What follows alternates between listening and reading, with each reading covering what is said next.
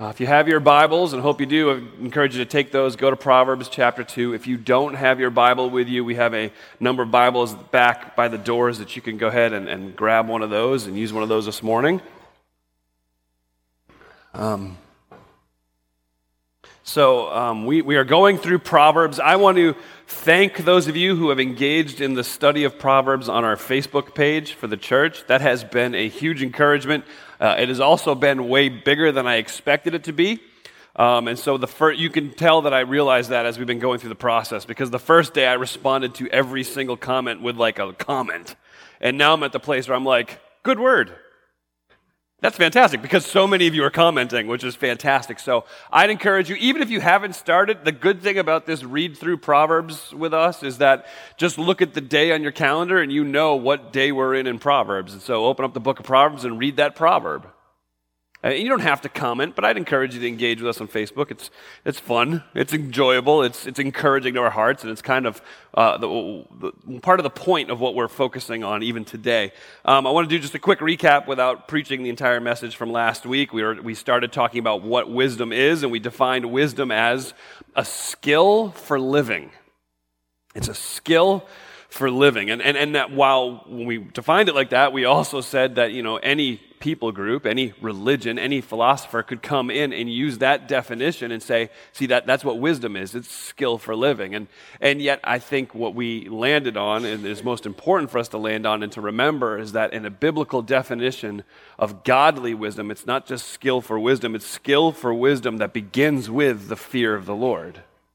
And so we talked about a definition of what the fear of the Lord is. And the fear of the Lord is how we react to who God is. And we, we spend some time talking about it. And it's, it's, it's really important that you wrestle with this is, is who, who is God? You can't define him yourself. It can't be based on your experience. It can't be based on what somebody else says. God is self defined by his word. And so, what we're responsible to do is to put our noses in the book and study who it is that God claims himself that he is, instead of allowing ourselves to grab other definitions and impose them. And so, when you study God's word and you evaluate who it is that he says he is, what you find is this God is big. I mean, it's, it's as simple as one of our children's uh, Sunday school songs, right? My God is so big, so strong, and so mighty. You guys have to know that one. If you know, if you know that one, please raise your hand. All right, good. Uh, if we only had four, I was going to bring all four of you up here and have you do it with me. So um, I personally am thankful it was more than four. But, but, but that's, that's really the story of Scripture, and we, we tend to make it a lot more complicated than that, don't we? Because we're so smart. God is big. And God created us in perfection. And God desired for us to walk in relationship with Him. But man screwed it up. And we continue to do so even to this day. We have come up with more creative ways to offend a holy God. It's hard to keep track of them all. And so, so that's the, the basic premise of Scripture. But if you, if you stop there, we are stuck in some pretty bad news, aren't we? God is big, and we have offended him and find new ways to offend him daily. And so, what does God have to do with that? He is a just God, He is a fair God, and He has said, if you sin, there is death. So, what does God have to do? He's got to show His justice, and He's got to pour His wrath out on sin. And He promises He'll do that. That's, that's, that's, that's not good news, guys.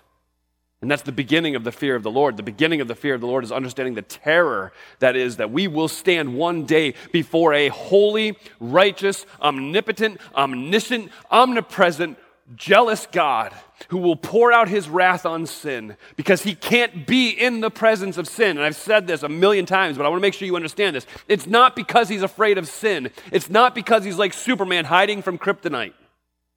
It's because as soon as sin enters into his presence, because he is just, he pours his wrath out on it and destroys it. And that, that's a problem, isn't it, if we're sinners? And so, if that's who God is, then that should cause us to react in terror.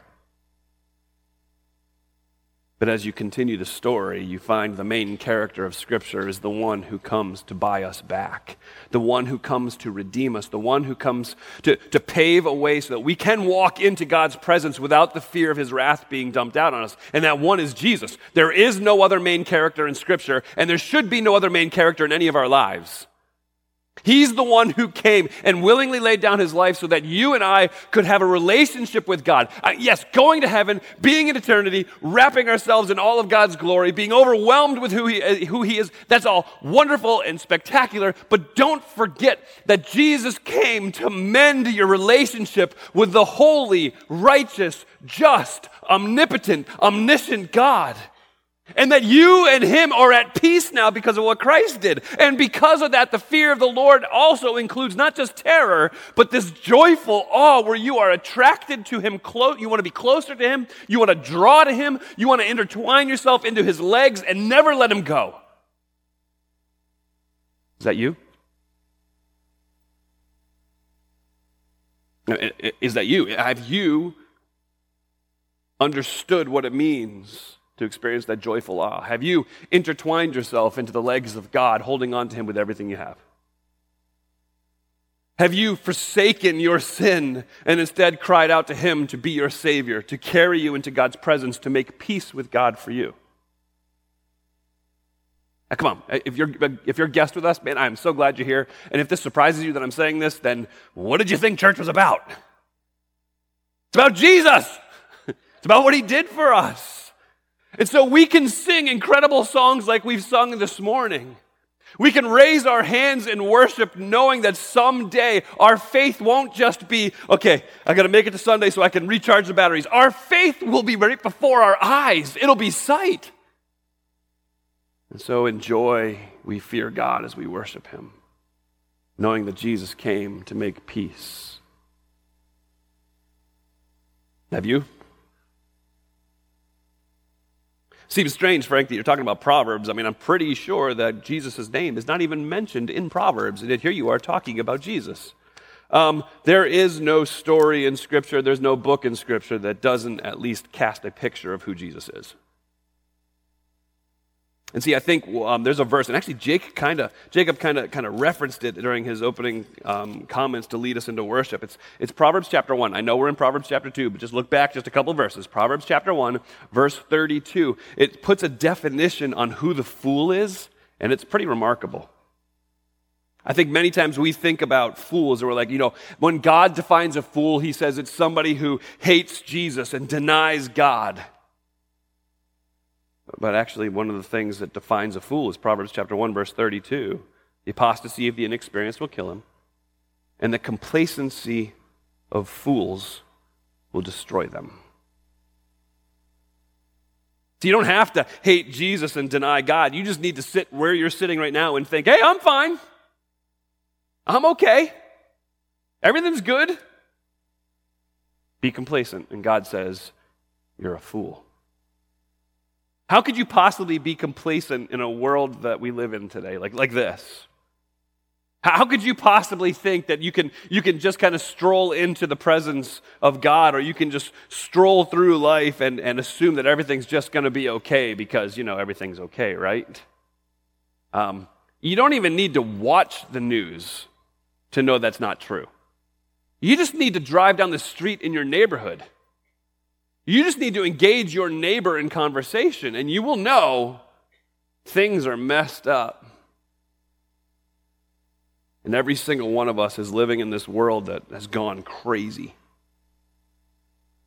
So you have to wrestle with, with questions. You have to wrestle with questions in your own life, like, so what job do I take? What job do I don't take? What, what, what, what, uh, what's the right response to what that person just said to me?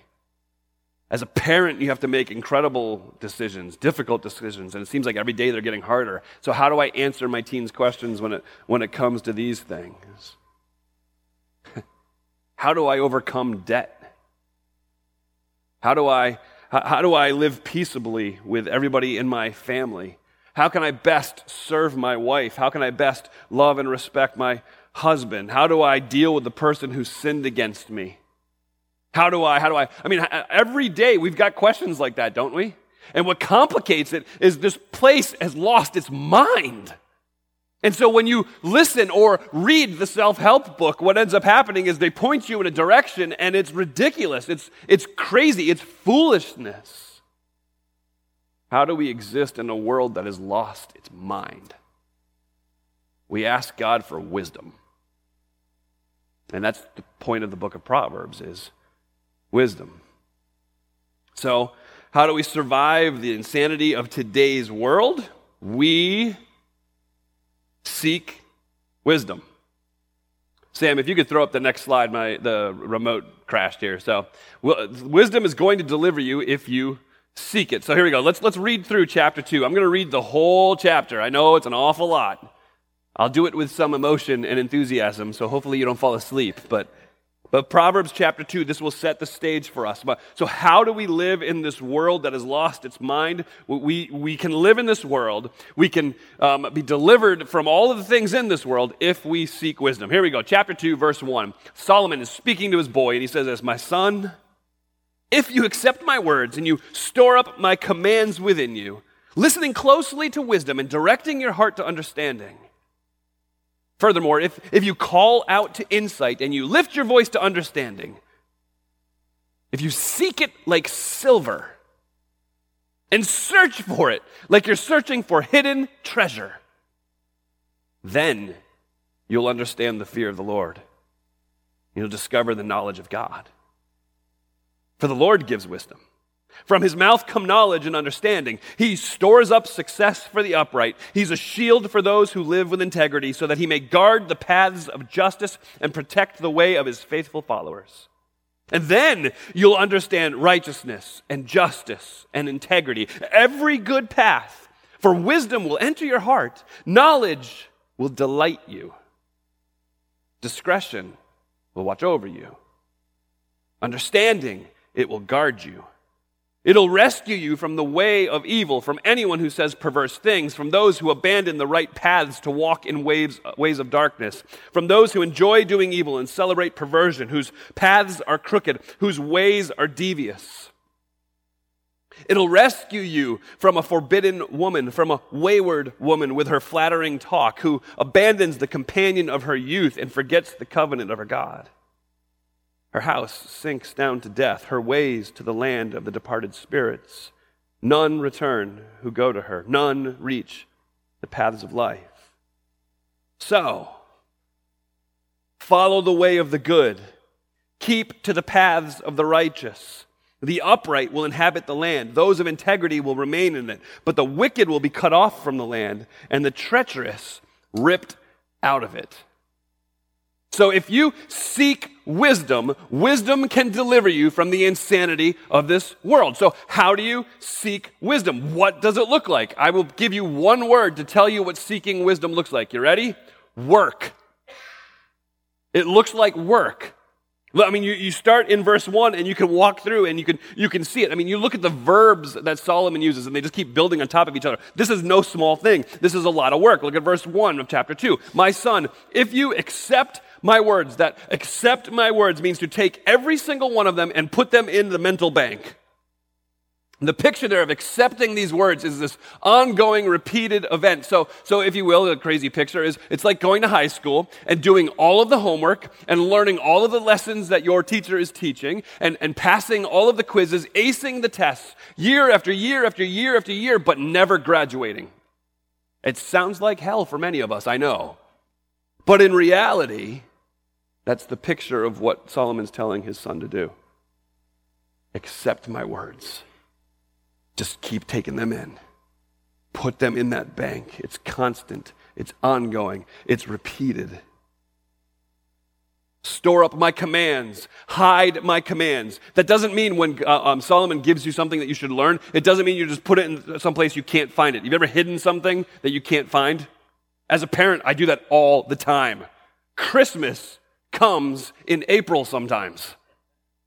Because you hide the gift you don't want the kid to find, and then that morning you're like, I thought I had another one. I'm not sure where it is. And then spring cleaning, and hey, Merry Christmas. Um, we, we had a situation once where somebody had given us tickets to an event, and I had hidden them. And then when the event came, I couldn't find them. Yeah, that was, that was embarrassing. So I had to make some phone calls. The, the idea isn't to hide it so you lose it, it's hide it so you can't lose it. Uh, I mean, I've hidden money before, which I realize now that I said it, it sounds very gangster. I've hidden money sometimes, you know, not like that. No offshore accounts. I know. Pastors are the first people you look at for offshore accounts.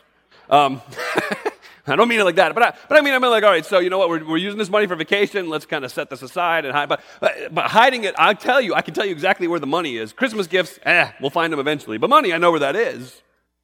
It's actually the same word that's used for Moses' mom. I don't know if you remember back in Exodus chapter it's either two or three, I can't remember off the top of my head, um, where um, it talks about how Moses' mom has a baby, and, and shocker, it's Moses, and um, they're not allowed to keep the young men. Egypt had passed a, an edict, a law, where all the young men were to be killed, all the baby boys.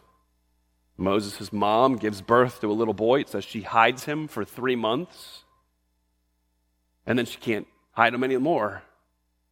She puts him in that, that basket and, and sets him in the reeds so he kind of doesn't float down the river, but he's in the stream. But he, she hides him in that basket. See, she hid him so that he could be found. When Solomon says, what, what I want you to do is I want you to take all of the commands that you're given, I want you to hide them deep inside yourself so that you cannot lose them, but that might be found in your life. He continues um, in, in verse 2 listen closely to wisdom. The idea is make your ear attentive. How do you make your ear attentive? You know how to make your ear attentive. It's what you do when you eavesdrop on the conversation that's happening behind you. Oh, come on, I am not the only one that does that. You're all like, I never do that. I mind my own business. That's not true.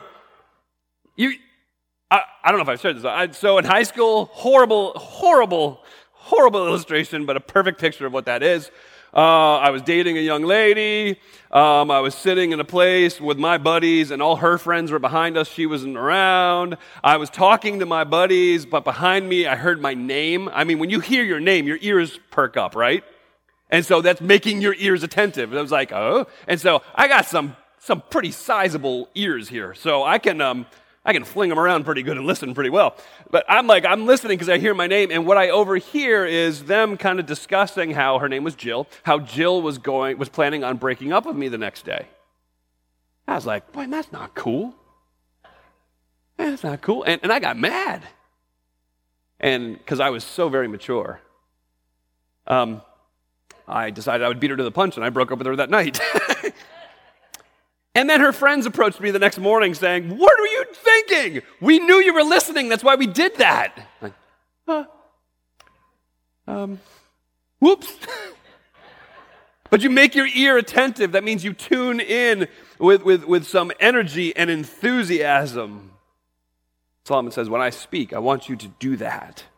Listen like that.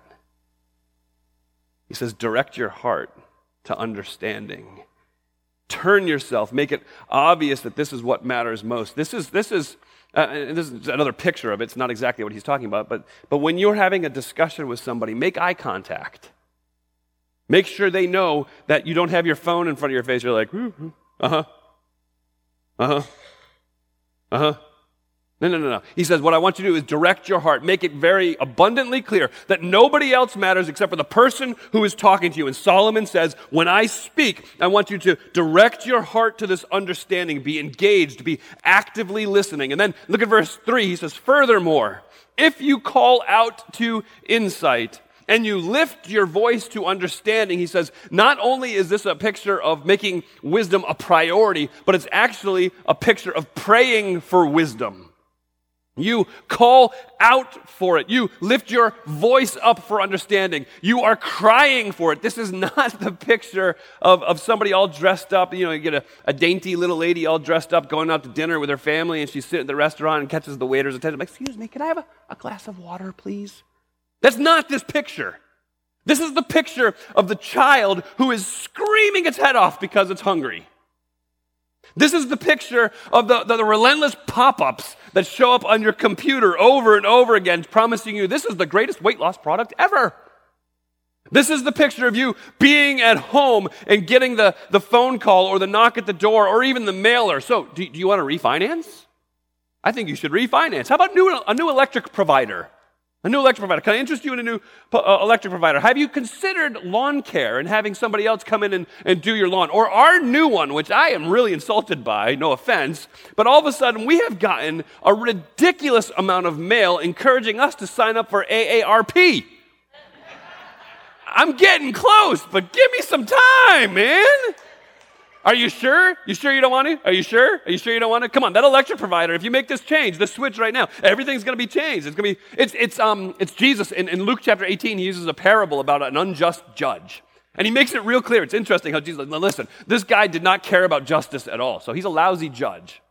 And yet he's holding court, and this woman would come and she'd be like, I need justice. And he doesn't care about justice. He's like, yeah, just go away. But she was so persistent. She came day after day after day and finally wore him down. And he was like, Fine.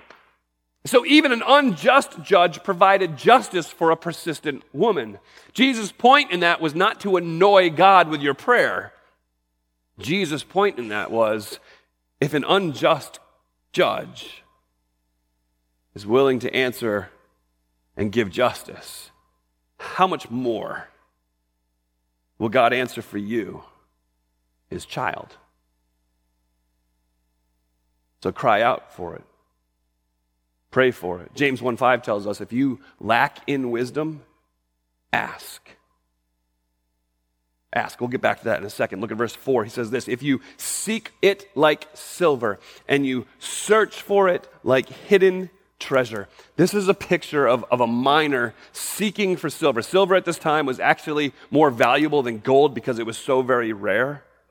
He says, What you need to do is be so focused on, on, on, finding this silver that, that you, you are just persistent in going after it, and you're not going to stop. You're going to keep looking because you know at some moment, if you get to cry out like all good miners do, Eureka, your family's life is going to change forever. So you seek it like you would seek silver. You search for it. He says, You search for it like you would for a hidden treasure. Man, we get to be pirates looking for the treasure. I just read a, a really cool uh, article this week about it, looking for stories about lost treasure. And there's this guy named, his last name is Fenn, F-E-N-N. He got a diagnosis of kidney cancer. He was a art collector, had millions and millions of dollars, and he um, decided that uh, instead of just giving all his money away, he would hide it and leave clues. He wrote a book, and so there are literally hundreds and hundreds and hundreds of people who have navigated through the Rocky Mountains looking for this, this treasure. And, and, and, and I know I'm cynical, but part of me thinks, like, that dude didn't hide nothing.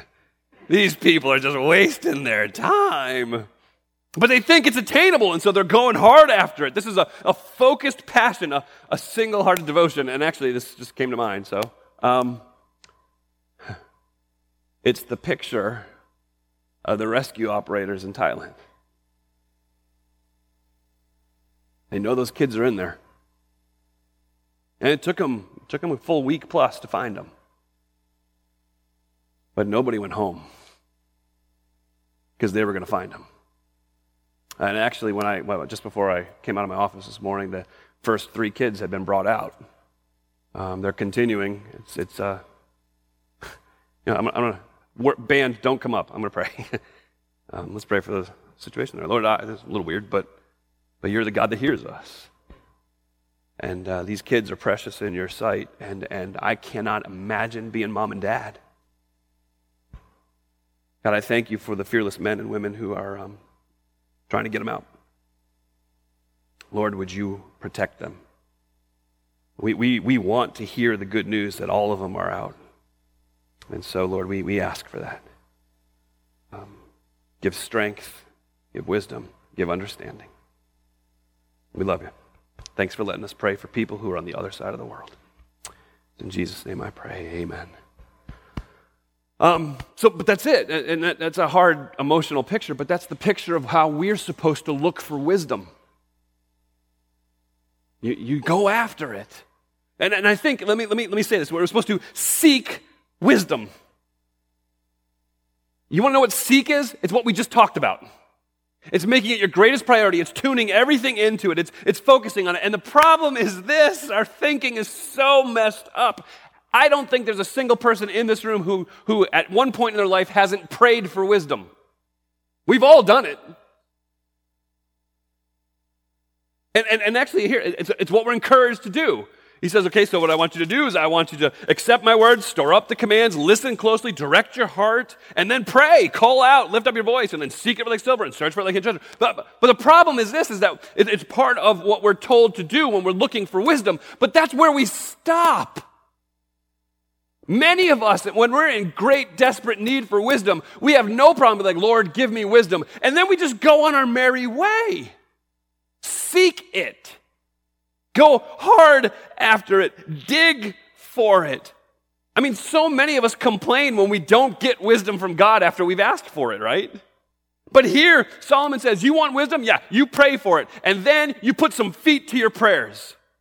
And you take out the word and you study it. I, I think we were like, Oh, it's so hard. No, it's not. We've made it so hard. We've overcomplicated it. Listen, I know we, you don't have to read 42 chapters in a day. You don't have to read even one chapter a day. That's what we're doing through the book of Proverbs right now. You don't even have to read just one chapter a day. Man, read a verse and then chew on it all day long and watch how it applies to all the situations you're walking through. Just one. I mean, so, so, okay, at the risk of looking like a moron, I'm going to pick one. Here we go. This ought to be fun. So, okay, so verse 11 discretion will watch over you, understanding will guard you. Just spend today thinking about that. Understanding, or sorry, discretion will watch over you. Understanding will guard you. You need any discretion in any of your interactions later today? Here's the crazy part. Uh, we all do. You're just not aware of it yet.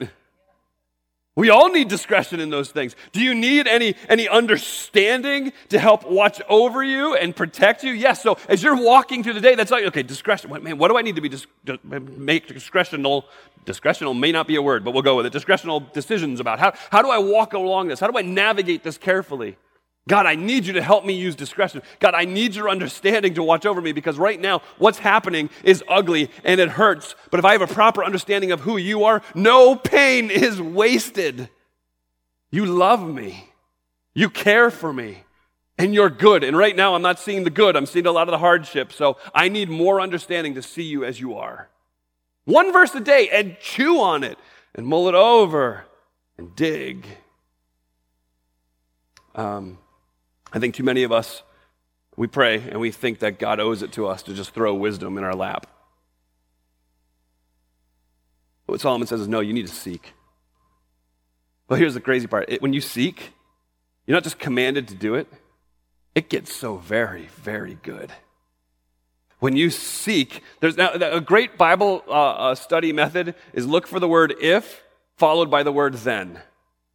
And I don't know if you realized it or not, but there's three ifs in chapter 2, verses 1 through 4. He says, My son, if you accept my words, do these things. Verse 3, if you call out. Verse 4, if you seek it. Then there's two thens that pop up. One in verse 5. Then, so if you do what Solomon has commanded you to do by seeking wisdom, then, first result, verse 5, you'll understand the fear of the Lord and discover the knowledge of God. You know what you get when you seek wisdom? God.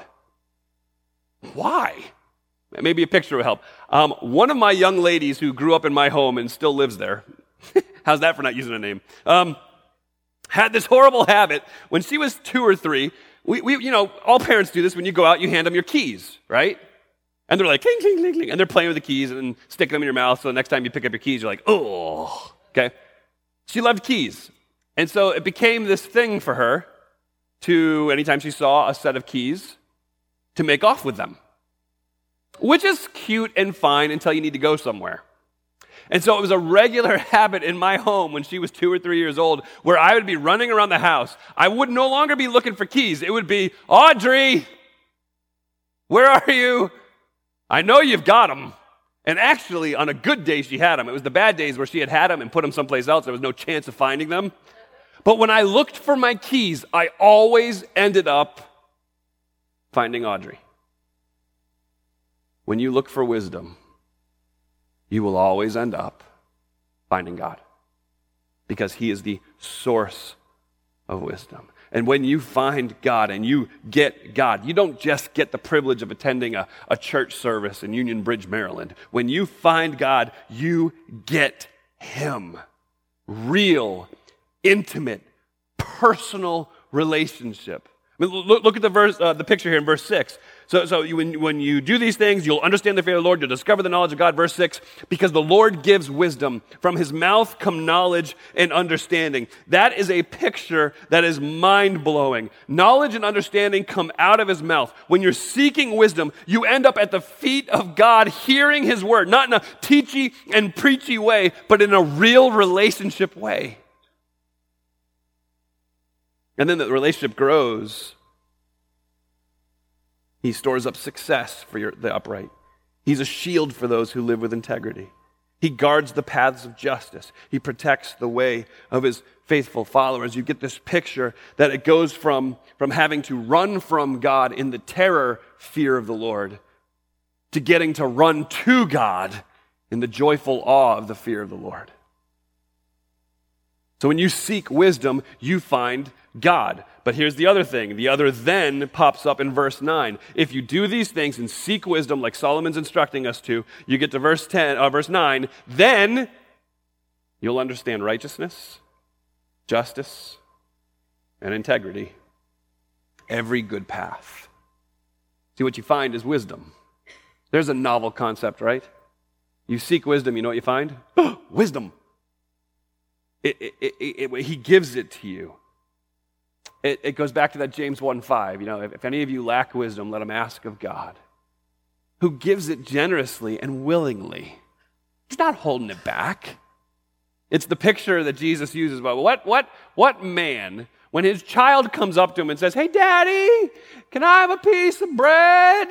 Says, Sure, son, and hands him a snake. I mean, okay, the stone part of that parable is pretty okay. Oh, hands him a stone. That's a good trick. Looks like bread, son. Go ahead, try to chew on that. Wink, wink, nod, nod.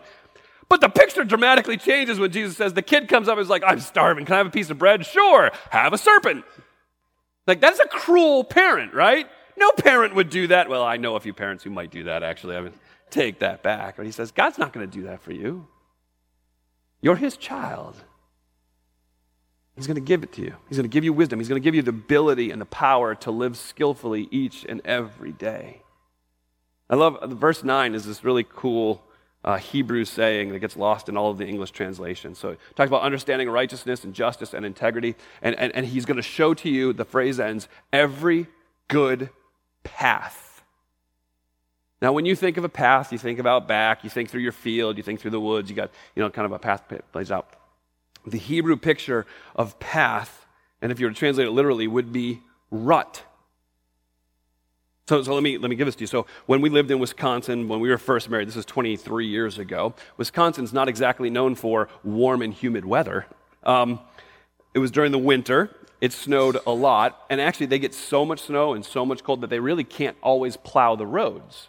So, instead, on many of the back roads, what they would do is get it packed down and then throw sand on top of it when the day would warm up, the, the snow would get a little soft and squishy, and so cars would be going down, and it would create ruts in the side of the road, tire ruts. And so my wife was driving somebody else's car, which, praise God, it was somebody else's car, and uh, was zipping along, and she got her two passenger side tires stuck in one of those ruts. And it just, she couldn't steer out of it because it was so very deep. And finally, it just brought her off the road into this huge snowbank this is a little aside, cracks me up because we go to get her and she's like, It's not that bad. It's just stuck in the snow a little bit. It took eight of us three hours to dig the thing out because she had buried it so far in the snow. So she, she won the prize. Um, the idea that, that, that Solomon's saying here, he's saying, listen, you got to understand, this is it. When you seek wisdom and you find God, He's going to give you the wisdom. He's going to set the rut before you so that you just need to get your tires in that rut and start going.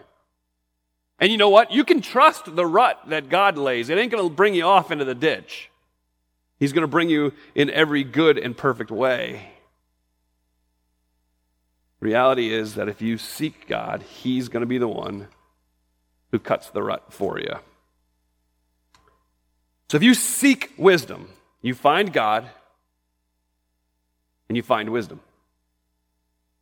Isn't that the experience Job had? And think about that for a moment. You know the experiences of Job, how, how his life just went upside down. And the whole time you read through the first 30 something chapters of Job, and what you hear coming out of the mouth of Job is, Why? Why? Why? I'm innocent. I don't understand all of this. Why? Why do you think you could do this? Why? How could you possibly do this? Why? Why? I, I deserve an answer, God. I deserve you coming down, just laying it out for me. And then you get to the place where God says, Okay, I'll give you an answer. And that never goes well. And God says, Who do you think you are? Where were you when I did all these things? And Job's response at the, at the end of his interaction with God, when, when God shows up and, and, and answers Job's why with a who, Job's response to God is, I know you can do anything, and no plan of yours can be thwarted. When you ask me these questions, I realize I have been speaking about things that I do not understand. You said, Listen, and I will speak. And when I question you, you inform me. Man, God, I had heard reports about you. Now my eyes see you. Therefore, I reject my words, and I'm sorry for them. I am dust and ashes. You know what happened when he kept asking the why questions? He got God he got the fear of God, and he was given wisdom. It's a story of Habakkuk, isn't it? I know you're all have Habakkuk memorized. It's a story of Habakkuk. Habakkuk's looking around at the culture and community around him, and they are doing everything backwards. They are running from God. They're shaking their fist in God's face. And Habakkuk says, God, where are you? Why haven't you shown up to, to fix this? Can't believe you. And then suddenly God answers him, Well, here I am. And I'm watching, and I'm going to judge them, and I'm going to judge them harshly for their disobedience. Habakkuk has the guts to respond to that and says, I don't think you're right doing that, God. The people you're going to use to judge your, uh, uh our people, they're evil, they're ruthless, they're, they're cruel, they're, they have no understanding of when enough is enough. And God says, wait, wait, wait, wait, wait. I'm God, you're not. You get to the end of Habakkuk, Habakkuk chapter 3. And Habakkuk's whole attitude has changed. He says, I, I understand the fear of God like I haven't before. Here's a great promise from God. If you seek wisdom, you will find it. The difficulty is where are you seeking wisdom? Where are you seeking wisdom? Are you seeking wisdom in God's word, in God's commands, in God's statutes, in his precepts, in his law? Are you using some of our um, 21st century man made philosophers who've decided that they are wise enough to do all these things without God because they're wise? Romans tells us people like that in professing to be wise, have made themselves fools. So, have you lost your keys? Have you lost your keys? Good news. You can find them. You can find them. You, you seek for them, you look for them, you, you pray for them, you cry out for them, you listen to God's voice.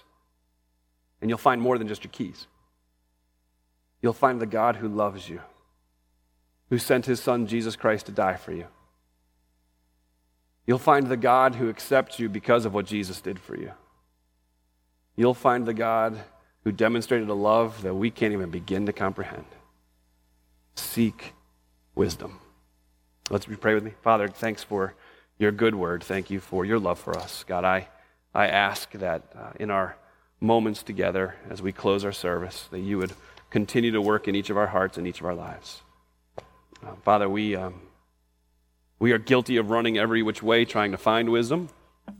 Uh, and uh, Lord, I ask that you would forgive us for that. I pray for the one here who has utterly rejected the wisdom of God and the fear of God. Lord, would you mercifully call them to yourself even now?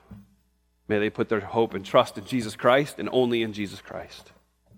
God, we, we, um, we thank you that in Christ all of the promises that you have given to us are yes.